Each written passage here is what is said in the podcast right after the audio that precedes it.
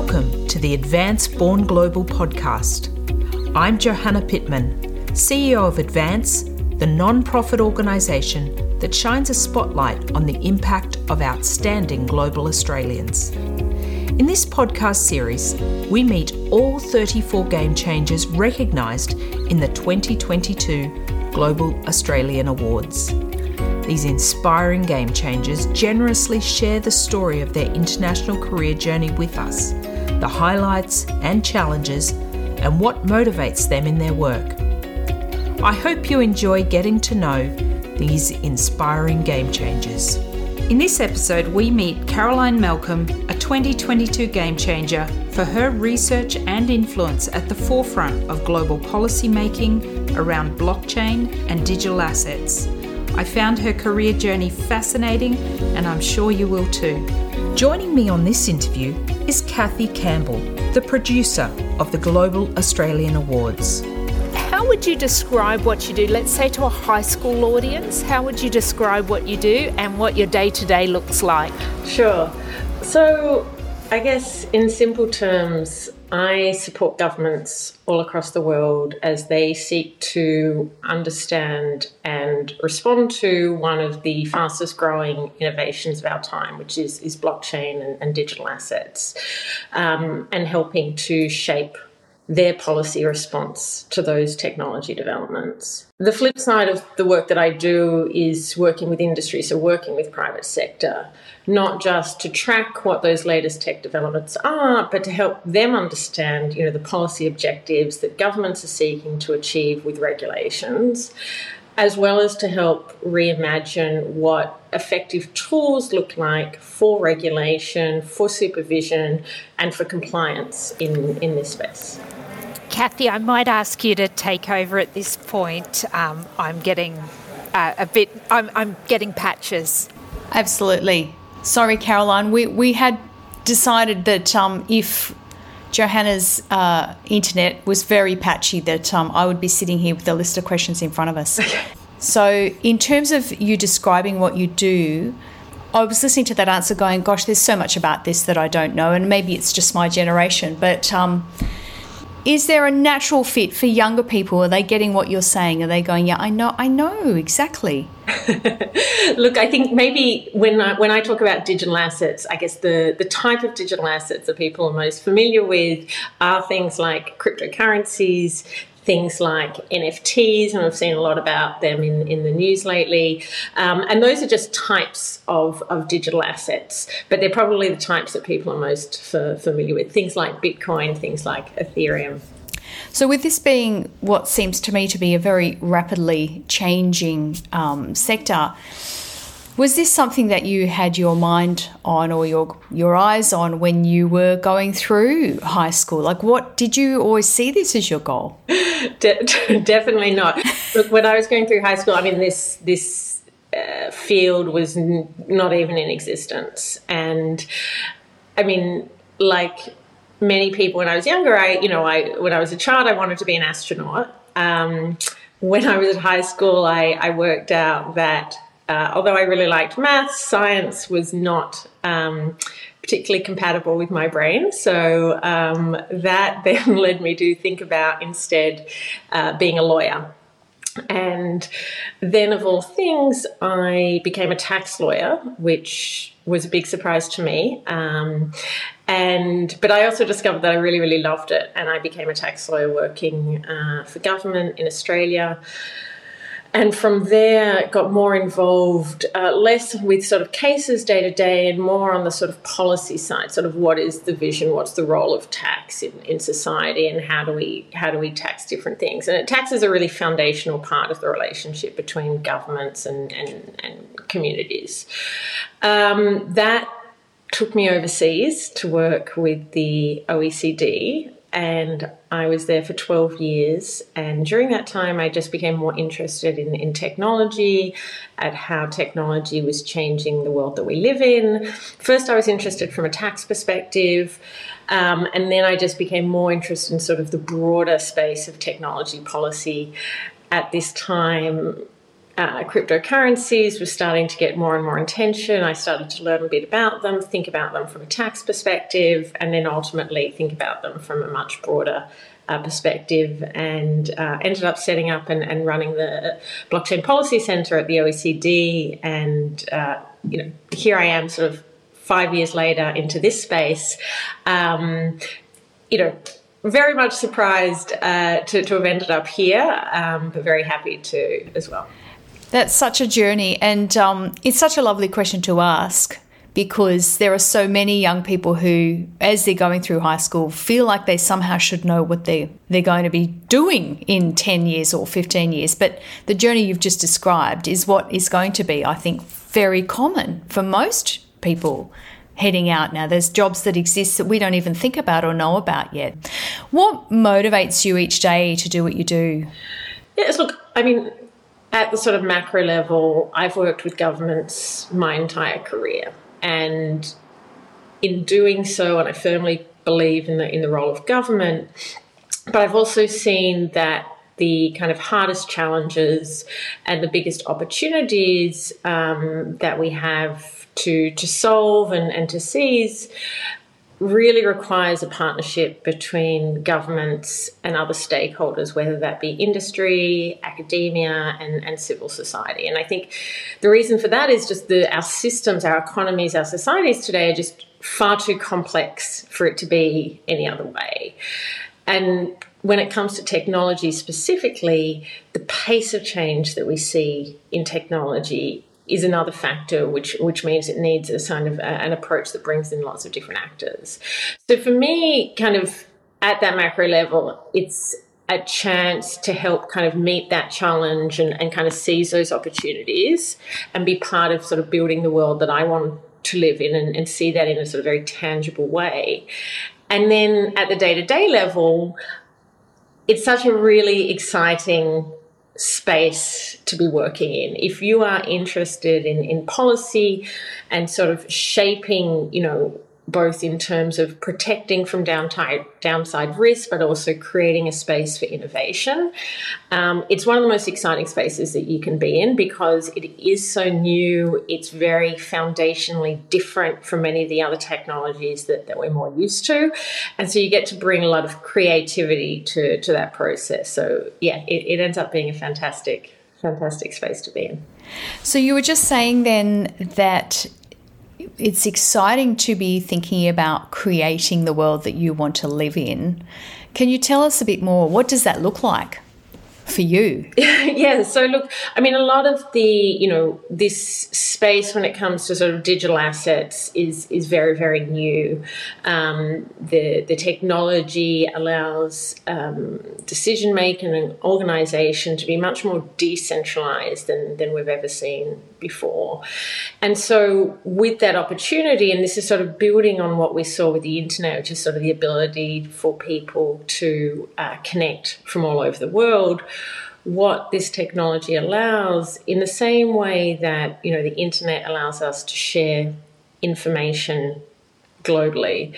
This allows us really to share value globally in a way which is very direct. In the same way that today I can send an email from myself to somebody else um, without, you know, going to somebody else. I don't need to go to the post office and send a letter, for example. We still don't have that with when it comes to value, and, and value can mean money, but it can also mean, you know, other sorts of, you know, um, scarce objects and this technology allows us to do that for the first time so when it you know when i think about like is you know being part of a world that allows me to do that. I think it just opens up a huge amount of opportunities whether it be if you're a sort of a creator an artist and being able to think about new ways to actually have people you know directly connect with the people who are interested in your work. Um, yeah it's it's very interesting and, and kind of a space that I want to help open up, while also, as I said, sort of protecting um, for for downside risks as well. So, what would be some of those downside risks, just for an example? so look, I, I, think the one that sort of you know comes up most frequently is, for example, in relation to sort of illicit activity in all its forms, but including, for example, money laundering or ransomware, which are areas where we've seen sort of um, particularly in ransomware, sort of grow over time and is of increasingly concerns to, to governments, um, but also for you know for everyone from sort of individuals to large corporations who might be hit by a, a ransomware attack, um, and thinking about you know how to make sure that this technology, you know, can't be used to facilitate you know those sorts of attacks and can't be used and and you know where you know ransom are paid to actually be able to trace the funds to to their destination, really understand, you know, who's shifting that that that money, um, and so those are you know that's one area where um, you know we have to think about well, how can we make sure and how can we prevent and mitigate you know that from happening to to the greatest extent possible. Yes, yeah. Sounds like a lot of your work is having discussions, ongoing discussions. it is. There, there's a huge. There's a huge.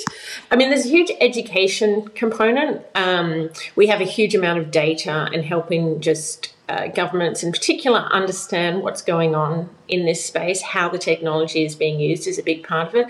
But there's also, as you say, a sort of discussion exchange part of it, which is this is a new space, so we're also learning things. It's not just, you know, telling people the way things are. It's all about understanding, okay, well, you know, what are you thinking about? What are the ways that we can address this new challenge? What are new tools that you might need to help address this and how can they be built? For, for examples and and that kind of exchange of ideas this is not a space where there's a sort of a status quo where you know everything's been done and you kind of rinse and repeat every day this is very very new um, and that's what makes it uh, so exciting and, and so challenging. And I think coming back to your sort of earlier question about, you know, planning out a career, which I think is, is impossible to do and probably not advisable in any way. But that's what was attractive to me, which was doing something where you get to learn every day, something which is challenging, um, something which is, you know, in an area where you think you kind of have a skill set that might add value. Those other things that attracted me to do this work and then and then there's a variety of kind of roles you can take to allow you to actually do that but kind of helping decide what area of work and then you can narrow it down to particular roles but that was the attraction for me yeah yeah. So you said that you left australia and in one of your roles you were overseas for 12 years in a particular role or particular country. Can you tell us more about your global journey? Yeah, so I, um, when it actually really began when I was 15, I went and did a six month exchange program in, in France, living with a French family. And that gave me a taste um, for, you know, what the experience of living in a different culture is like. Um, and it was actually such a shock that I lost my voice for two days. I was sort of stunned to find myself living in a very, very different place. Um, and, and so I sort of didn't say anything for two days, uh, literally lost my voice. And, but they gave me a taste of what it's like, you know, in France in particular, but just more generally um, beyond, uh, beyond Australia. And I then had the opportunity uh, in 2010 to move actually back to France um, and to work with the OECD, the Organization for Economic Cooperation and Development, which is based in Paris. Um, and then I stayed there for 12 years, which, you know, you go for a two year contract and, and suddenly 12 years have passed. Um, I also was fortunate in that time that I had essentially sort of four different roles in that time. So it, there, it, there was a lot of scope in that organization for me to, to grow, to try new things, and, and really help kind of pin down, you know, where it is that I wanted to focus um, my, my efforts in my career. And you're still in France. Is that where you are now? Uh, so, in January this year, so about six months ago, I uh, took up a new role in a new company, uh, this time at Chainalysis. Um, and it's based uh, my role is based in london. It's uh, an international role. So i work everywhere from sort of latin america through europe middle east and, and on to asia and, and, and, also australia. And in fact i was just in australia um, about six weeks ago. And um, but but the role is now based in London, and that's a that's a relatively recent um, switch for me from after twelve years in Paris. Yes, such a shift, but it's not that far away. Paris is not that It's far not. from London. It's not. it's not like you know Australia being far, Yeah, far away. exactly, exactly. Yes. So you've just been back recently back to Australia. Is that your first visit after you know through that pandemic period? Um, you know you you were in Paris. You weren't over here. No, that's right. So I was in, in Paris throughout the pandemic and obviously um, didn't have the chance to, to visit for about two and a half years, which is really difficult. I still have family in Australia. It was difficult to be away from family for that long and also to sort of just be away from uh, Australia, which is quite, you know, you know, that unique, that sort of sense of coming home is. Um, you know, it's a place, I guess, where you can relax in many ways that you can't, even no matter how long you end up living overseas, I think. Um, so I did have the chance, though, between roles to come back to Australia for a whole month in December, just after um, most of the restrictions were, were lifted. And yeah, you certainly end up asking yourself, why don't I live here anymore? so, So what does it mean to you uh, to be recognised in this way by your you know your home country, your original country?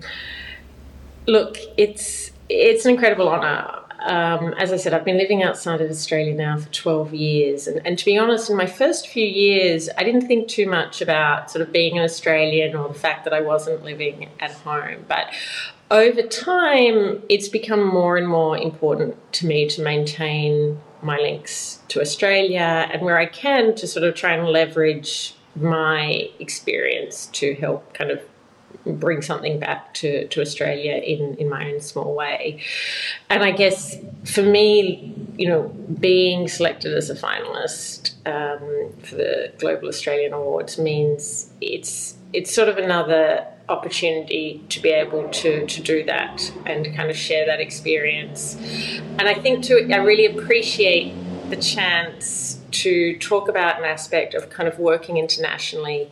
The work that I've done has been working with international organizations and now working, uh, you know, internationally from the private sector with governments. It's not an area that people necessarily think about a lot if they think about I want to you know I want to have a career that allows me to go overseas this um, you know I certainly didn't know about it wasn't at all on my radar um, but it's I think it's it, one is really interesting work to do um, it's really challenging work and it's very um, uh, fulfilling work to do so I hope that you know knowing that that's a possibility inspires more people to think about it as a, as a choice for them. Thank you. And you've you've touched on where we're going with this next question and the final one really is around, you know, what advice would you give to someone early on in their career or or someone who's even just heading, you know, sort of at the end of high school, heading into uni, going, oh, I'm not sure, maybe I'll do X. Yeah, look, I guess firstly, um, that, you know, the particular sort of digital asset um, space, the blockchain, distributed ledger technology. It's a very exciting and dynamic field, and it's also a very young field. And that means that even the most experienced people only have sort of 10, 13 years experience uh, in it. And so that means if you're, even if you're relatively young, um, there's actually a huge opportunity to quickly become an expert in a particular area and kind of contribute um, in a in a way and at a level that you that in other fields might take you know a whole career of, of sort of you know 40 years of work to, to get to that to that same level. This is a space which is still very much uh, evolving and so your opportunity to contribute is is relatively high as an individual. Um, I think more generally, the kind of the idea about working, you know, for governments or with governments I think if people think I want to do something interesting, exciting, it's it's not necessarily what they first think about. And so I would say to try and challenge that idea that um, you know the work that you get to do with with governments is number one, incredibly impactful. So you can touch and, and reach the lives of a huge number of, of people, which is also a huge responsibility. Um, but it's also some of the most kind of interesting and cutting edge work. You have to think about what is the challenges that you have and, and all these different priorities that you have to try and meet, all these different policy objectives that you have to try and meet, different constituencies, different concerns, and try and boil all of that down into a particular, you know, a particular policy. And and that just, you know, it requires you to really take into account a lot of different perspectives, and that makes the the role also uh, very exciting, but also very challenging. And maybe just finally is to say, you know, as we touched on earlier, it, this is not. I don't think for very few people will you think I want to do X, and then you end up doing X for the rest of your career. I ended up adding law to my degree after, you know, after my parents said maybe you want to add something a little bit more practical uh, to, to, to what I was thinking of doing. I ended up really enjoying it. I fell into tax because that was the role that I was offered when I looked in the ads uh, in the paper when I needed to go and get some practical experience as a lawyer in order to finish my degree, and I ended up loving it, and that's why I did a you know a master's in international tax, um, and then and then since then I sort of uh, you know what happened in terms of policy was very serendipitous, and then I sort of fell into to the world of technology policy, not just tax, um, over time. So these are not things that you can that you can plan, but I would really just look for those roles, you know, or those areas of interest more to the point where you can, you know, do something which excites you, which is challenging, and where you have something to add. And then within that that basket, like there are lots of different ways you can contribute in different roles. So don't sort of feel stuck that, oh, well, I didn't get that role. There's probably a different way that you can contribute to that space, just not necessarily in the way you were first thinking about it. Thank you for listening to this episode. For more on global Australian game changers over the last decade, please go to our website advance.org.